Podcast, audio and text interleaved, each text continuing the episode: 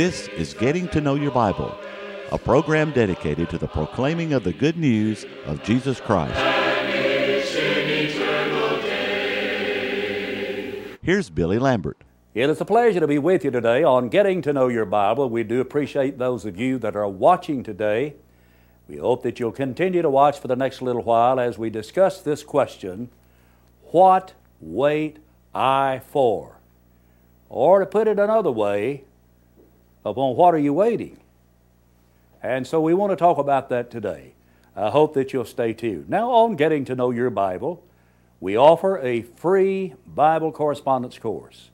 We've been doing this for a long, long time, and we want you to have that course. Today, we're going to uh, let you know how to receive the course, but we want you to know a little bit more about it. And so, for that reason, we want to pause at this time. To help you in your study of the Bible, we want to send you this Bible correspondence course. This course is non denominational, it's based on the Bible, it's conducted by mail, and it's free. To receive this course, write to Getting to Know Your Bible, Post Office Box 314, Summerdale, Alabama 36580, or call toll free 1 877 711 5214.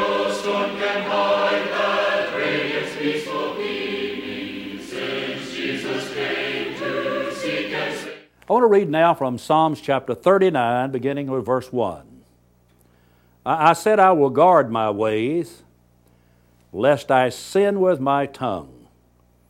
I will restrain my mouth with a muzzle while the wicked are before me. I was mute with silence. I held my peace even from good, and my sorrow was stirred up. My heart was hot within me. While I was musing, the fire burned. Then I spoke with my tongue. Lord, make me to know my end, and what is the measure of my days, that, that I may know how frail I am. Indeed, you have made my days as handbreadths, and my age is as nothing before you. Certainly, every man at his best state is but vapor. Surely, every man walks about like a shadow. Surely, they busy themselves in vain. He heaps up riches and, and does not know who will gather them. And now, Lord, what do I wait for? My hope is in you. There is not a more vivid picture of the brevity of life than the one painted in this psalm. Now, notice the psalmist said, Make me to know my end. And all of us know that one day we will have an end of life. And then he talks about how frail I am. And at our very best, we're in our very best physical condition. We're still very frail. And he said, You've made me know my days as a hand's breadth. And they're very short days. He said, My age is as nothing. He said, Man at his best is vanity. He says he heaps up riches and doesn't know who's going to gather them. Here's a person spends their life trying to amass a fortune, and then once they're gone, somebody else will have that fortune. So, life, it's painted here as being just a rather brief existence. And no sooner do we step on the stage of life than do the seeds of corruption to begin to grow within our mortal frame. Uh, our death may be delayed 50 or 60 or 70 years or, or even go beyond that. But it will still come someday. For, for it is appointed unto a man once to die, and then comes the judgment. Scientific technology has not found a way to alter that law of God. There's still just a step between us and death. 1 Samuel 20, verse 3. And yet, in spite of the inevitable, myriads of people rush headlong toward eternity, unprepared to meet their God. Why would anyone do that? Why would anyone wait? The question in the, of the psalmist is, What wait I for? It may be that I'm speaking to someone now who's heard the gospel and believed the gospel, but so far you've done nothing about it. And I ask, why are you waiting? Well, someone may say, Well, Brother Lambert, I'm not sure that I know enough. I think that's very possible that a person, individual, may not know enough. People have to be taught what they must do in order to be a Christian. According to John 6, verse 45, they must be taught of God. But let me ask a question How much do you know? You say you don't know enough, so how much do you know? Do you know that you are lost without Jesus? He says, Well, I know that. I know that without Christ I would be lost. That He's the one who died to save me.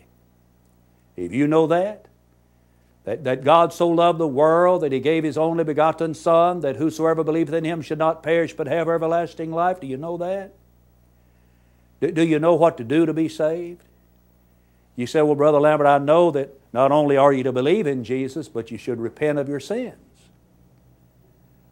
And I know that you should be willing to tell other people that you believe in Jesus. That is, confess your faith in Him. And, Brother Lambert, I know the Bible teaches that we must be baptized in order to be saved because of what Jesus said in Mark 16 16 that those who believe and those who are baptized are those that will be saved. Well, now, if you know that much, if you know you're lost, that you're unsaved right now, and if you know that Jesus died to save you because He loved you so much, and if you know what the Bible teaches, I'd encourage you not to wait any longer. You see, you need to take care of what you already know. You know enough to be a Christian right now.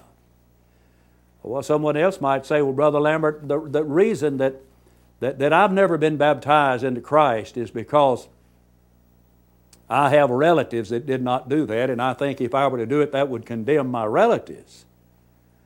Well, first of all, each individual is responsible for his or her own conduct. Romans chapter 14 and verse 12 says, So then every one of us shall give an account of himself to God. Now, I want to ask a question, and I'm not doing this to be uh, abusive. Are your relatives honest? You say, well, of course they're honest. And I believe that. I believe they are honest. Now, suppose that your relatives know or should know what you now know. Suppose they had the knowledge of the Bible that you now have that they never had access to. What would they do? You said, Well, I think if they knew, had known, what I now know, that they would do something about it. I'm sure that you're exactly right. So, so you're not condemning anyone. You're not condemning anyone by obeying the gospel. Well, why don't you just do what the Bible teaches? What are you waiting on? Someone says, Well, Brother Lambert, I just tell you the truth. I, I, I've known some people that were in the Church of Christ, and and just to be honest, I don't mean to be unkind, Brother Lambert, but they were just hypocrites. They're just hypocrites. I knew of a preacher by the name of John Harris who said that if Noah could get along with a skunk in the ark, he thought he could get along with a skunk in the church. Well, I don't know about getting along with a skunk in the church. But let me ask you who is a hypocrite? Really, a hypocrite is a person who knows what to do and they just don't do it. That's what Jesus condemned the Pharisees for in Matthew, the 23rd chapter, and verse 3. They would say and do not. They would tell you what to do. They knew what was right, but they just wouldn't do it themselves. And so let's be careful about saying that there are hypocrites in the church. First of all, I'm not sure that that's an accurate statement. I think you have people in the church who are striving to serve God. They're not perfect. They make mistakes. They sometimes struggle. but at least they're trying to do what is right in the sight of God. Don't hide beside, behind someone. I've heard that you have to be smaller than a person to hide behind them. And so when someone tells me that there are people in the church that don't live right, and that's the reason I don't go to church, and that's the reason that I, I don't serve God, I, I think about Jesus. You know, one of his chosen few was a scoundrel, but it did not prevent the Lord from going to the cross. Somebody says, Brother Lambert, let me tell you the reason I'm waiting. I'm waiting for the right feeling. And I've actually had people to tell me that. I had a person to say one day, and they would, and they put their hand on their chest, and they said, "I wouldn't, I wouldn't trade all that I have in here for a stack of Bibles." In other words, they put their feelings above the Word of God. So you say you're waiting for the right feeling. Well, let me ask you, how do you feel right now? How do you really feel right now? Do you feel lost? How, how do you suppose God feels when we reject His Son? We can't go by our feelings because there's a way that seems right to a man, but the ends thereof are the ways of death. And the fact is, you will never feel right until you get right with God. So you tell me you're waiting for the right feeling before you become a Christian, you might be waiting a long, long time. If you're waiting for a, a bolt of lightning out of the blue, if you're waiting for a small, still voice in the night, if you're waiting for some kind of a sign, you may be waiting for a long, long time. You see, that's not the way that we become Christians. We, we become Christians because we realize that we have violated the law of God. And we have broken the heart of God by our sins. And we are so sorry that we have done that. And that sorrow leads us to the point of wanting to repent of our sins and, and causing us to want to confess our faith in Jesus and put our Lord on in the waters of baptism. And you'll never feel right until you've done it. Let me tell you about a man who felt right. He, he was a man from Ethiopia. He had been up to Jerusalem to worship. He was on his way home. And Philip the evangelist was called to the side of this man. A man was riding in a chariot and he was reading the Old Testament scripture, he was reading the, from the prophet Isaiah.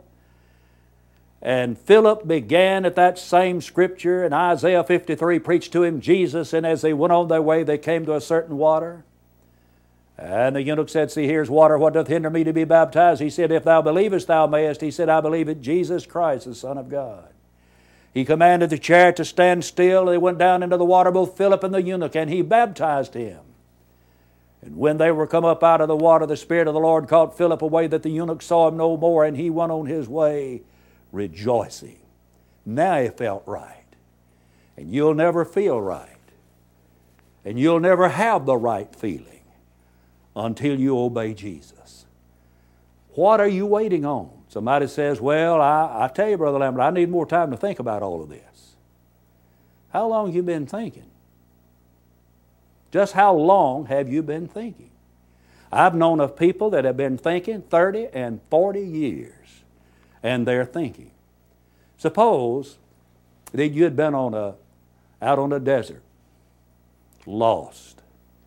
You were without food without water. You, have been there so long that, that your tongue is swollen. You, your lips are swollen, they're broken open. And some comes along, a traveler, and finds you, holds you in their arms, and, and the, the, the life is almost beginning to ebb out of your body. But they said, Hold on. I've got water. And they offer you a drink of water. How long would it take you to decide to accept the water? You say, Oh, Brother Lambert, I, I'd accept it readily, would you? Here we are, have people that are lost without Jesus. They're on a collision course with eternity. And here is Jesus who offers you living water. Here is Jesus who offers you salvation. Here is Jesus who offers you the abundant life. Here is Jesus who offers you forgiveness. Here is Jesus who offers you eventually a home in heaven. And you say, I, I just need time to think. I need time to think. I heard about a man who had an owl. And he bragged that that owl could whip anything had feathers on it. And there was a man that had a rooster. And he said his rooster could whip anything that had feathers on it. So they got the owl and the rooster together to decide which one could whip the other. And that old rooster went around that owl. The old owl just sort of blinked his eyes, and the rooster got out there with those uh, uh, claws of his, and he went after that old owl, and the blood started coming out. And the man that owned the owl said, He's thinking. He's thinking.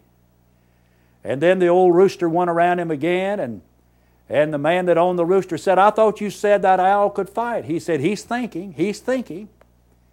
And the old owl blinked his eyes a few more times. And finally, the old rooster went in for the kill. The owl died thinking. And you say you need more time to think. The fact is, you don't, might not have more time to think. Solomon said, Boast not thyself of tomorrow, for a man doth not know what a day may bring forth. Somebody says, Well, Brother Lambert, this is not a good time, I'll do it tomorrow. Well, you don't have a promise of tomorrow. James chapter 4, 13 says, Man, uh, that our life is just like a, a vapor that, that appears for a little time and then it's going to vanish away. Now, where did you ever get the idea that you have a promise of tomorrow? There's an invitation song that we sometimes sing at the close of sermons.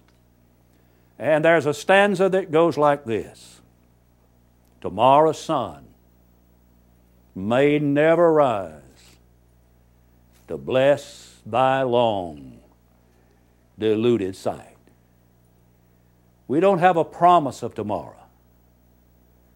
I think about the foolishness of waiting until tomorrow. I think about the time that God brought the plagues on the land of Egypt, and, and one of those plagues was the plague of frogs.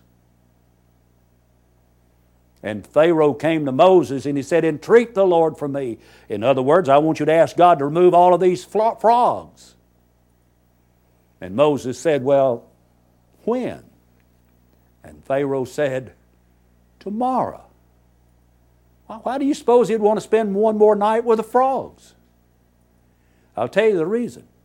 Man is prone to put off till tomorrow what he ought to do today. Time's not going to stand still for us. We do not have the promise that we will see the sun rise again. I read the story about a man that rushed into a railway station he says, uh, I, I want to find out what time the 801 leaves. He, he said, Now I, I have noticed that by my watch it is 758, and by the clock here in the railway station it's, it is 805, and I'd like to find out what time the 801 leaves. And the man said, Mister, you can go by any clock you want to, but you're not going to leave on the 801 because it just left. And sometimes we have people in life who think that time stands still for them, that they can go on their own, own, uh, their own time schedule, have their own timetable with God, but time is not going to stand still. And the fact is, my friend, you may not have a tomorrow. What are you waiting on? Somebody says, Well, I'm just not ready. I'm not ready to become a Christian. I, I, I'm not sure that I'm ready to, to get serious about God. And I'm not ready to get serious about Jesus. And I'm, I'm not ready to get serious about the Bible. And I'm, I'm not ready to get serious about going to church. I'm just not ready. I've had people to tell me that. I'm just not ready. Have you ever thought about the fact that when you get ready, God may not be? When you get ready, you may not be ready. He may not be ready. That happened to the foolish virgins in the 25th chapter of Matthew. Let, let me read some of that to you. Matthew chapter 25. And in, in the first few verses of Matthew, the, the 25th chapter, is the parable of the, of the foolish virgins and the wise virgins. And the foolish virgins fail to make adequate preparation. And let me just read a few of these passages. While the bridegroom tarried or delayed, they all slumbered and slept. See, they gone out to meet the bridegroom. At midnight a cry was heard, Behold, the bridegroom is coming. Go out to meet him. Then all those virgins arose and trimmed their lamps, and the foolish said to the wise, Give us some of your oil, for our lamps are going out. And the wise answered, saying, Not no, lest there should not be enough for us and you, but go to those who sell and buy for yourselves. And while they went to buy, that is, to get ready, the bridegroom came. And those who were ready went in with him to the wedding, and the door was shut. Afterward, the other virgins came, saying, Lord, Lord, open to us. You see, they had some oil now. They were ready now. He answered, I say to you, I do not know you. And here's Jesus' warning Watch therefore, for you know neither the day nor the hour in which the Son of Man is coming. You see, when you get ready, it just might be too late. In Proverbs, the first chapter, Solomon said, Because I have called and ye refused. I have stretched out my hand, but no man regarded. You have sat at naught my counsel and would none of my reproof. Therefore I will laugh at your calamities, I'll mock when your fear cometh. When your fear cometh as a desolation, and your destruction as a whirlwind, when distress and anguish cometh upon you, then shall they call upon me, but I will not answer. And then shall they seek me early, but they shall not find me. How is it that they, people would call on God, but He wouldn't answer them? How, how is it that they would seek Him, but they wouldn't find Him? Is because when they had the opportunity to do so, they did nothing about it. And then the opportunity went away. You say, I'm just not ready. But what are you waiting on? One of these days, you're going to die. I say that not to frighten you, I say that to try to get you to think about the salvation of your soul.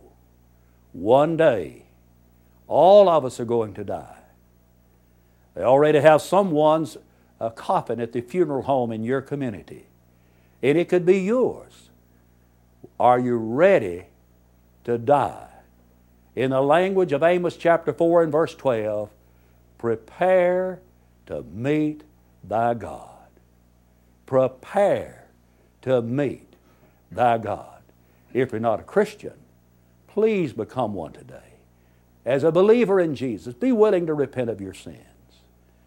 There are many good people who actually believe in Jesus and would tell you they believe in Jesus, but they've never completed their obedience to the gospel by being immersed into Jesus Christ for the remission of their sins, as is taught in Acts, the second chapter, and in verse 38. What are you waiting on? Don't wait any longer. Please hesitate no longer. Paul preached to Agrippa. And Agrippa said, Almost thou persuadest me to be a Christian. But, friend, almost is not good enough. Almost will not save your soul. Felix said, Go thy way for this time. When I have a convenient season, I'll call for you. Why, Paul had just reasoned with him about righteousness and temperance and the judgment to come. Those are realities. But he shunned them. Even though he trembled like a leaf in the wind, he said, Not now. I ask again, what are you waiting on? What are you waiting on? If we can help you complete your obedience to the gospel, don't hesitate to call. Don't hesitate to get in touch with us. Don't hesitate to write us and let us know. We want to assist you in your salvation. I've never been more serious in all of my time in preaching on getting to know your Bible than I am right now. Please don't wait because waiting has proven to be disastrous to many, many people. I want to encourage you to visit the Church of Christ in your community, and you will find people who will help you and assist you in your obedience to Christ. And may I also encourage you right now to pick up the telephone, call the number you've seen on the screen, and call for the free Bible correspondence course. It could be the single most important thing you've ever done so far as your soul is concerned. Please don't hesitate. Join in with thousands of people all over the world who have received this course from us and are studying the Bible in this way. I want to thank you for watching today. And until we meet again, may the Lord bless you and may the Lord keep you, is my prayer. Give